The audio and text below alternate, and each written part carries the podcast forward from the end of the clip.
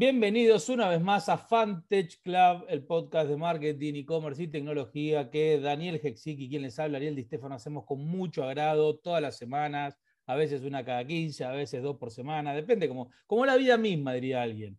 Hoy en el episodio 93 tenemos a alguien tan especial por tantas cosas que no se lo pueden perder. Primero y principal, aunque no lo crean, es el promotor de la fiesta del podcast. ¿Sí? Vamos a tener fiesta de podcast cuando lleguemos a hacer episodio. Y es porque esta persona que vamos a invitar, que es además eh, uno de nuestros sponsors de que eh, arrancamos con Chocorísimo, eh, pero lo más importante, y creo que ustedes lo recontra conocen, lo recontra tienen, porque sobre todas las cosas es un, además de una gran persona, primero y principal, y un gran padre, es un terrible, terrible, terrible emprendedor con mucho, mucho sobre, sobre sus zapatos, mucho caminado, que es conocido obviamente a partir de un episodio este año eh, en el Senado de la Nación y una viralización de una serie de videos que dio. Bienvenido a nuestro humilde podcast, señor Esteban Wolf. Muchas gracias a los dos, gracias por invitarme, un honor compartir esta charla con ustedes. Bueno, te digo, la, intro no te hace justicia, Dano y yo sabemos que eh, si hay alguien que quiere dibujar un emprendedor en una hoja en blanco, empieza a dibujarte. Eh, sos un remador serial, nunca bajas los brazos, no te das por vencido. Cuando todos te dicen que no, seguís empujando hasta que sale. Pero quiero arrancar con algo de, la historia real, porque la gente generalmente ve el, el, éxito, ¿no? Ve el emprendedor exitoso que llega al Senado, todos lo aplauden, eh, sale en todos lados, pero nadie se, entera de, todos los, mini fracasos que uno colecciona. Vos sos muy, muy abierto en, contar tus fracasos. De hecho, antes de Chocolísimo tenés varias empresas por las que has emprendido y quizás no hayan ido tan bien. Yo quiero preguntarte, ¿por qué emprender y no dedicarte a otra cosa? Bueno, para mí emprender es, es una pasión increíble, indiscutible. Cuando yo era chico, me acuerdo que en un curso había, había leído una frase, eh, creo que esa frase viene de Motorola, que dicen que cuando hay tormentas con vientos huracanados, hay, hay gente que se mete a refugio en las cuevas y hay emprendedores que construyen molinos de vientos y se hacen ricos. Y yo esa frase la leí a los 17 años y dije, wow, eso quiero que sea la historia de mi vida. Eh, y yo creo justamente en eso, en que los emprendedores creamos oportunidades, vemos oportunidades, tenemos sueños y cuando tenemos esos sueños y los queremos cumplir, es todo el, camino que te lleva al poder lograrlo, creo que tiene una adrenalina, una pasión, una satisfacción que nunca la vas a haber vivido trabajando para otros, nunca. Ahora, Esteban, tuviste un año increíble, ¿no? Más allá de que Icon te haya nominado como uno de los comunicadores del año, el episodio, digamos, del Senado, que el HBC y la Nación te hayan digamos, dado un premio acerca de conectividad. La empresa viene volando increíble, o sea, te vemos salir en Perú, te vemos salir en Brasil, te vemos salir en, en diferentes países y uno, aparte, como conociéndote, se emociona y te ve. Pero para mí, algo que la gente no se da cuenta que es, y lo voy a decir de una forma medio graciosa, pero el increíble trabajo que vos haces en las sombras por el bienestar y por el crecimiento del emprendedurismo en este país. ¿sí? O sea, y creo que uno de los hitos fue, más allá de que vos participaste en Endeavor hace muchos años, de que participaste en diferentes organizaciones, creo que la creación de ASEA fue ya lo que diferenció lo que venía pasando versus lo que, digamos, podía llegar a pasar. ¿Cómo se les ocurrió a, a ese grupo, digamos, humano decir, che, hay que hacer una asociación de emprendedores, hay que sacar adelante este país a partir del trabajo y de estos pequeños esfuerzos, porque aparte no es que, digamos, sin, dañar la reputación de Endeavor, que si querés habla mucho del unicornio, de las grandes compañías y la tecnología, ASEA agarra a todos. ASEA agarra a todos, yo no me quiero apropiar de la idea de ASEA, ASEA es una idea de los Facu Garretón, de los Ezequiel Calcamari, de Silvia Torres Carbonell, de Manu Tanoira, de un montón de locos, igual que nosotros, que tienen un sueño y yo creo que ASEA es la vida misma del emprendedor, de varios emprendedores que dijeron, tenemos un sueño y es que haya un montón de emprendedores comunes y corrientes que tienen una pizzería en la esquina de tu casa, una heladería, un, taller mecánico, porque cuando Vos hablas de emprendedores, hablas de todos los emprendedores, y no del super emprendedor tecnológico que tiene la .com o la web o el super software de inteligencia artificial y que a raíz de eso tiene 5.000 empleados y un fondo de inversión atrás que lo banca incluso perdiendo un millón de dólares todos los meses. Así lo que tiene justamente es que agrupa a todos. Agrupa a ese super unicornio y agrupa al mecánico de la esquina. Y el sueño era poder trabajar para que el mecánico de la esquina, para que eh, la pizzería, para que el emprendedor común y corriente pueda eh, tener su vida más, eh, más fácil y pueda hacer su vida empresarial más fácil.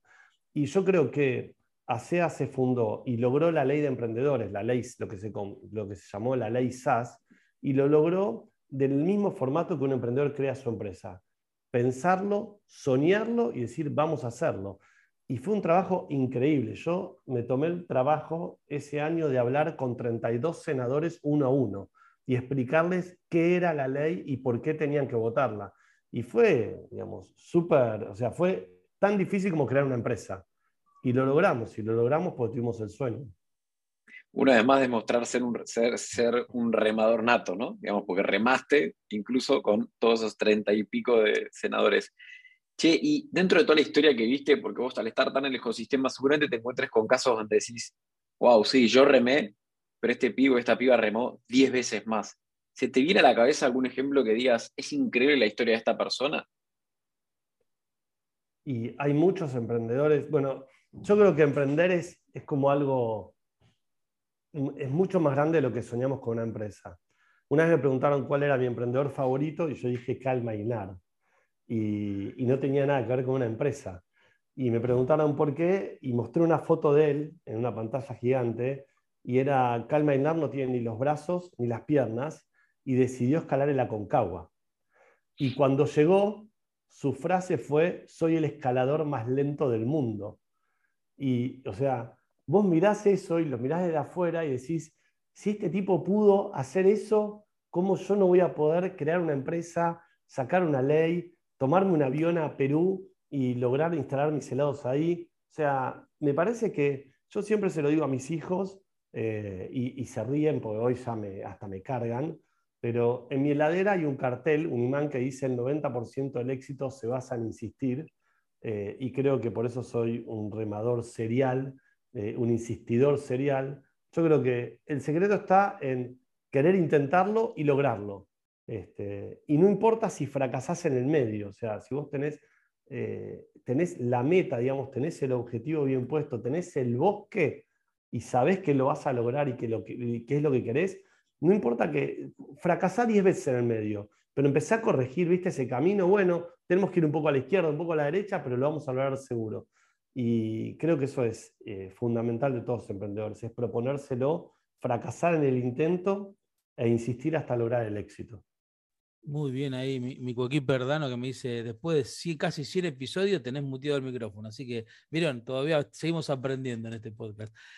Y hablando de lo que decía recién Tefi, era eh, muy claro que en, el 2019, fin del 2019, con la empresa creciendo, dijiste, bueno, tengo el emprendimiento acomodado, no voy a fracasar claramente, mi modelo va, mi modelo de negocios va, vendo más helado, crezco en la fábrica, pongo una fábrica de punta, ¿eh? y te agarra la pandemia, ¿no? Y te agarra y te dice, bueno, todo lo que vos creías que funcionaba, fracasaste, porque ahora vas a estar cerrado con la gente dentro de la casa durante, no sé, un montón de tiempo, aunque no lo sabías a priori. Y ahí viene mi pregunta doble, ¿no? Decir, bueno, ok, y esto para la gente que nos escucha, ¿cómo de un fracaso y, una pregunta casi existencial, ¿qué hago? ¿Cierro?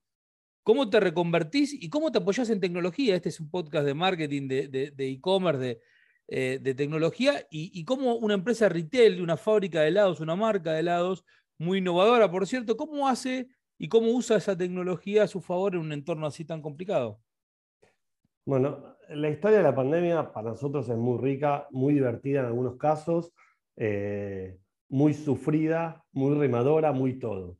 Lo primero que te voy a contar es que el día del decreto, eh, donde se cerró la Argentina, que obviamente se estaba cerrando el mundo, yo primero tenía mis pasajes soñados con mi mujer al exterior. Con lo cual, la primera crisis fue, se nos murió el viaje. La segunda fue que sale el decreto donde se cierra la Argentina.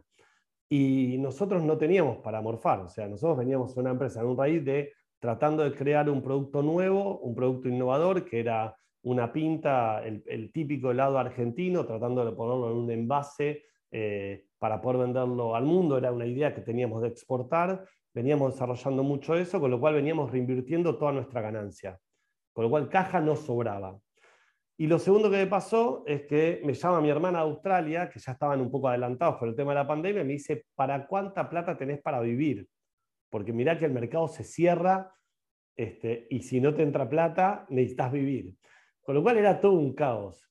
Así que lo primero que hice fue llamar a tres abogados para que lean el decreto. Y le dije, necesito dónde está el punto flojo de este decreto. Me dicen, pero estás loco. Le digo, no, no, no, quiero el punto gris de este decreto para ver dónde yo puedo seguir trabajando. Y obviamente me lo encontraron. Eh, y no me olvido más. El, el punto 11, el artículo 11.6 tenía un gris que nos permitía a nosotros como empresa alimenticia poder seguir trabajando. Lo segundo que hice fue llamé a todos mis empleados y a todos mis clientes y le dije, miren señores, en mi, en mi posición personal yo no puedo vivir sin trabajar, creo que y entiendo que ustedes tampoco. Este es el gris del decreto.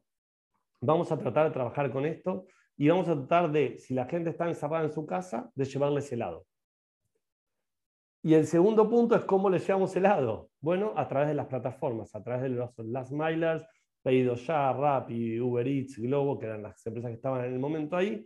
Y dije, usemos la tecnología para poder llegar a nuestros clientes. Y bueno, y hagámonos muy fuertes en las plataformas. Ahí, obviamente, una de las cosas que nos pasó es que las plataformas se encontraban con un montón de locales cerrados y con unos locos diciendo, nosotros estamos abiertos.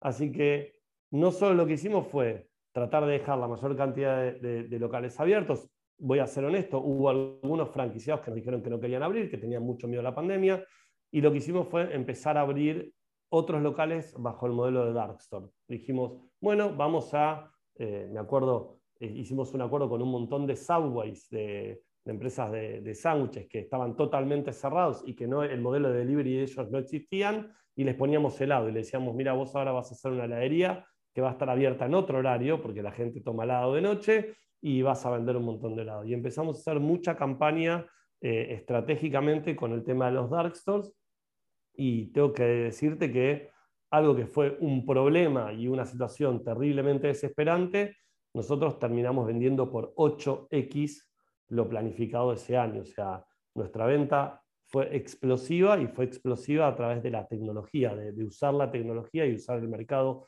arriba de la verdad que ya existía para eh, poder vender, con lo cual terminó siendo un año que yo me acuerdo que discutía mucho con mis amigos porque nosotros no teníamos una planta preparada para vender por 8 lo que vendíamos, con lo cual mientras que estaba toda la gente encerrada, me acuerdo en Pascuas, este, fin de semana largo, recién empezaba la pandemia, nosotros estábamos trabajando 24 horas en la planta. Qué maravilla. Igual, eh, vos fíjate que la gran diferencia finalmente está en ante una noticia de cierre total, hay quien dice, listo, ya está, llovió todo el día. Y hay otro que se pone la capa, se agarra el paraguas, las botas, y dice, a mojarnos en el charco. Finalmente, es esto hay una cuestión de espíritu, ¿no? Es esta, esta definición que yo siempre digo que es la que a mí más me gustó de las, de las frases que leí en mi vida. Es, hay gente que en la tormenta sale a construir molinos de viento nosotros salimos a, a mí me gusta decir que yo soy un médico de, urgencias, de, ¿viste? El médico de, la urgencia del hospital cuando llega el paciente que se está muriendo. Este, yo creo que esa es mi, zona de, confort. hay un problema, bueno, lo agarro, le pongo tranquilidad y miro y digo, vamos para acá, para acá, para allá. Y después, obviamente, todo el equipo de trabajo me lo discute, este, pero lo terminamos resolviendo. Doy fe, doy fe que sos, para mí más que un médico de urgencias, sos un bombero, pero que además de, terminar de apagar el incendio, vuelve a plantar un arbolito y a, regarlo durante muchos años. Ahora, a mí me encantó enterarme hace un par de semanas de que eh, el caso Chocorísimo había surgido como parte de estudio en, el IAE, ¿no? Como que es una institución en la cual vos venís participando con naves, venís empujando y trabajando mucho junto con Silvia Torre Carbonel. Cuando vos frenás y decís, estoy del otro lado, están leyendo mi caso y yo voy a exponer adelante a toda esta gente, que encima son profesionales increíbles, son emprendedores increíbles. ¿Qué sentís como emprendedor? Porque, viste, muchos ven, siempre ven como el vaso lleno, el exitoso, voy a decir una palabra que no es muy linda, pero tipo el millonario, ese tipo de cosas, historias que nos reímos, pero digamos, como las sentís raras. Pero ahora, que en una universidad del prestigio como el IAE estén estudiando tu caso, ¿qué te hace sentir? Bueno, ahora lo vamos a dividir en dos etapas. ¿Qué me hace sentir? Orgullo, una satisfacción enorme, porque es el lugar donde yo estudié. Yo tuve la oportunidad de estudiar en el IAE en el 2002, gracias a Silvia Torres Carbonell, que me ayudó a que me den una beca, porque no tenía un mango para, estudiar. Eh, hice el DPME. Soy el único alumno del IAE que hizo el DPME dos veces, o sea, un caso raro. Y lo quise hacer después de grande porque era otra experiencia y, quería hacerlo, digamos, ya con otro tipo de maduración. Cuando voy a dar el caso al IAE, que lo doy dos, veces por año hoy, en dos, eh, mi caso se da en el MBA y en el DPM regional, obviamente lo primero es una satisfacción enorme. Y lo segundo, tengo que decirte que es un aprendizaje increíble, porque como el caso es en vivo y, para los que eh, no, conozcan la metodología del IAE o de Harvard, es, es un caso que se escribe una sola vez y que los casos del IAE de Harvard son casos que se utilizan durante 20 años. Entonces, vos de pronto lees un caso de 1980 el problema del caso Chocorísimo es que todo el tiempo va mutando y va creciendo y se va actualizando. Lo que era el, modelo de expansión de franquicia pasó a ser una nueva fábrica, 4.0 pasó a ser eh, Bitcoin y blockchain y mañana será, no sé, Elon Musk. Entonces, lo, que a nosotros nos pasa es que el caso fue escrito en el 2018 y cuando siempre me llama el profesor para decirme que lo tiene que actualizar, si hay alguna modificación, yo le tiro la bomba atómica de, no, mira, ahora no somos más una empresa de franquicias, ahora exportamos. Y, muchas veces le, planteo desafíos. Entonces me dice, bueno, ¿qué desafío querés hablar? Y siempre, todos los años, el caso lo tenemos que ir actualizando y planteando nuevos desafíos. Con lo cual, hoy te digo, mira, es una satisfacción y un orgullo enorme ser un caso del viaje, pero para mí es una de las clases donde más aprendo, porque obviamente están los MBA que son increíbles, con una potencia increíble y que te dicen, vamos por acá, vamos por allá, yo le saco fotos al pizarrón. O sea, y la clase que supuestamente dura una hora y cuarto y que yo tengo, digamos, tengo 45 minutos para exponer, religiosamente nos quedamos siempre dos bloques. Vamos al break y volvemos de vuelta a la clase y el profesor siempre me dice que es Héctor Rocha, me dice, es hasta donde vos te quieras quedar. Y te quedas, obviamente. No, no, a mí me fascina, me fascina y aprendo muchísimo, muchísimo. Sí, Esteban, hay una suerte de prejuicio, si querés, sobre todo capaz cuando uno vea a la red de emprendedores Endeavor o quizás eh, a, mucho emprendedor tecnológico y demás, que es este concepto de, ah, bueno, pero fulanito estudió en tal universidad de prestigio o viene de una cuna de oro.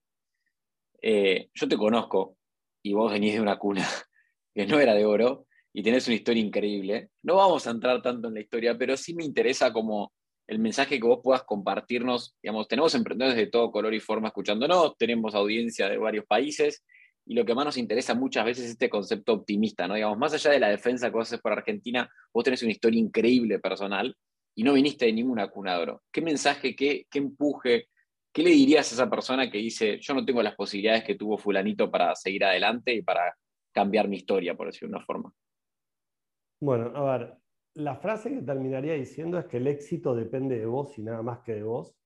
Y, vos podés ser increíblemente exitoso sin ningún límite y ninguna barrera. Ahora, la gente que nos escucha va a pensar que soy uno más, eh, y a diferencia de algunos que tuvieron la posibilidad de estudiar en San Andrés o, en cualquier, o, hacer un máster en Colombia, eh, donde sus padres pudieron pagarlos, y es tan respetable como mi historia, eh, yo tuve una historia muy particular, que es mi mamá me abandonó a los dos años de edad, eh, me crió otra mamá, pero tuve la mala suerte que mi papá era un estafador serial y cayó tres veces preso. Cayó preso a mis 12 años, a mis 15 años y a los 18. Eh, dicen en la historia, tus padres siempre te dicen, vos tenés que intentarlo varias veces, si no te sale la primera, te sale la segunda y la tercera la vencida. Yo siempre digo que mi papá lo intentó, que quiso seguir ese modelo la tercera lo metió preso el FBI, entonces ahí no salió más. Y esto es literal, o sea, mi papá lo metió preso la tercera vez el FBI y estuvo 10 años preso más o menos. Eh, y esto a mis 15 años y a mis 18. Entonces, yo a veces con, con, mis amigos y con los amigos de mis hijos, cuando charlo esto, lo que les digo es, para que ustedes traten de ubicarse en situación, imagínate cuando tenías 15 años y lo único que hacías era pedirle guita a tu hijo para ir a bailar, o a los 18 que estabas pensando en comprarte un auto, que tu hijo te preste el auto e ir a pasear o a tomarte una birra, yo tenía que laburar para mantener a mi familia. Y me acuerdo que un día me propuse ser empresario, y yo quería ser empresario. Y fui a una conferencia en Endeavor, soñando ser empresario, y mi vieja lo único que quería era que yo labure de repositor de coto, porque no teníamos un mango, y escuché la palabra emprendedor. Y ahí dije, wow, eso soy yo. Yo soy un emprendedor que la va a romper en la Argentina, que la va a romper en mi país. O sea, yo soy un fanático de Argentina, un fanático de mi país. Eh, a raíz de que mi papá cayó preso dos veces, mis hermanos se fueron, se escaparon de Argentina, se fueron a vivir a Australia, que es donde vivían mis tíos, con lo cual toda mi familia vive en Australia. Y yo siempre dije, yo le voy a dar a mi vieja los nietos que no tienen el país y que los pueda ver todos los fines de semana. Y voy a ser mucho más exitoso que mis hermanos que se fueron a hacer la América. Y muchos años después te puedo decir que cuando comparás la vida entre Australia, donde viven mis hermanos, y Argentina, ellos tienen la misma casa que tengo yo, tienen los mismos autos importados que tengo yo, con la diferencia que en Argentina no los puedes pagar a crédito porque no tenés el crédito en el banco, y en Australia te lo pagan a 30 años y él lo sigue debiendo. Pero el resultado, lo mirás, es el mismo. Somos iguales de felices, con, el mismo, con la misma calidad de vida material, y yo te diría que soy mucho más feliz porque la amistad, mis amigos en Argentina los ves todos los fines de semana, el asado los domingos, eh, todo, todo ese ambiente latino. Mi hermano, al mejor amigo, tiene que agendarlo y lo puede ver cada tres meses. Y yo con mi mejor amigo hablo todas las semanas, todas las semanas. Entonces, para mí eso es lo importante, es, no importa de qué familia venís, no importa de dónde venís, importa lo que vos querés ser. Y lo que vos te propongas Nadie puede ponerte un palo en la rueda. Si vos lo querés ser, lo vas a lograr. Es un sueño. Es esto que parece repetitivo, ¿no? Pero la vida del emprendedor es esa, es yo soñé con una familia increíble, soñé con ser emprendedor. Y digamos, y antes o después llegás, o sea, obviamente que si tenés recursos llegás antes. Eh, y seguramente tal vez si tenés recursos gastás más plata. Pues yo no me pude permitir gastar y derrochar plata. Y si querés, hoy en día nuestra compañía siempre ganó plata y cada vez que armamos el plan de negocios y hablamos de desembarcar en un país, es siempre ganando plata. ¿Por qué? Pues yo tengo la historia de que no se puede perder plata, porque vengo del barro donde no había. Ahora, también tiene su ventaja. Una, una, con esta voy a cerrar porque es una charla que puede durar seis horas, pero bueno, vamos a cortarla acá. Y vamos a cortar con algo que me gusta mucho, que le hacemos a una pregunta que le hacemos a todos nuestros invitados y sé que, a vos te aplica muy bien. Y tiene que ver con esto que tanto, tanto nos, nos preocupa y nos ocupa, que son nuestros hijos, ¿no?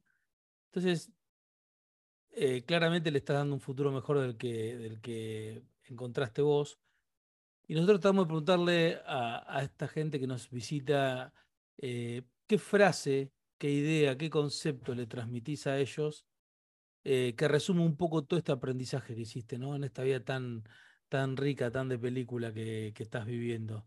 Si tenés que dejar una de, esas cosas en, la cabeza como para que ellos digan, bueno, mi viejo siempre me decía, viste que te queda, mi viejo me decía, bueno, ¿qué van a decir ellos? ¿Qué decía Esteban? Bueno, yo se los digo y les digo que se atrevan a soñar y que cumplan ese sueño. Eh, y también te soy honesto, es muchas veces quise influir sobre la carrera que ellos querían hacer, o si esto te conviene más, o esto te conviene menos, eh, o dónde querés estudiar, o dónde no querés estudiar. Y, una vez los agarré a los dos y les dije, yo sé que me gustaría que sean tal cosa o tal otra, pero olvídense de todo, de todo, de todo, de todo. Piensen qué les gustaría, con qué sueñan y no frenen hasta lograrlo. Y incluso eh, les cuento que mi hijo pensaba seguir otra carrera totalmente distinta a la que va a seguir el año que viene. Y el día de su cumpleaños yo lo llevé sorpresa a un evento de Audi a manejar autos. Y me acuerdo, él no sabía que íbamos ahí. O sea, íbamos a manejar autos al autódromo. Y él íbamos sorpresa, él es fanático de los autos y no sabía. Y eh, yendo a la, estábamos solos en el auto y yendo, me dice, papá, me gustaría contarte la empresa que tengo soñada, 17 años. ¿eh? Eh, y le pregunto, bueno, que él iba a ser, para, quiero aclarar esto, él iba a ser médico bioingeniero. O sea, estaba pensando en construir manos para ayudar a la gente. Y eso es lo que yo sabía y queríamos que estuviera en el Austral y demás. Y me contó todo su proyecto que era de autos. O sea, que quería tener un súper este, taller mecánico y me lo explicaba y me lo contó con una pasión. Que lo miré y le dije, ¿es tu sueño? Sí. ¿Estás seguro que va a ser mejor? Me dice, no, no, papá, pero vamos a hacer esto, esto, esto. Le digo, apretá el acelerador a 200 kilómetros por hora y no pares. Y contá conmigo para eso. Porque lo único importante es que ames lo que haces. Porque si vos amás lo que haces y te genera pasión y una adrenalina, lo vas a hacer bien. Y vas a ser súper exitoso en eso. Y el mejor ejemplo de eso es Pagani. Entonces, no importa qué es lo que quieras hacer. Si arquitecto, si médico, si eh, analista de sistemas, si ingeniero, lo que quieras. Y lo importante es que no sigas el mandato de tus padres. O sea, porque el mandato de tus padres lo único que va a hacer es que seas médico y súper infeliz. O sea, y que siempre digas, yo quería hacer tal cosa. Entonces, es el sueño. Anda por tu sueño, apretar acelerador a 200 kilómetros por hora y no pares. Mejor resumen que estos últimos 30 segundos no hay. Esteban, gracias por visitarnos. A todos los que nos escuchan, gracias por estar ahí una vez más. Otro de los podcasts largos pero lindos, así que eh, nos encontramos la semana que viene, si Dios quiere, acercándonos al podcast número 100. Como ya saben, ustedes nos pueden encontrar en arroba Club, hola y fantageclub.com y las plataformas de Spotify, Apple y por supuesto en el kiosquero, diariero, amigo que siempre tiene la URL a mano. Así que nos vemos la semana que viene.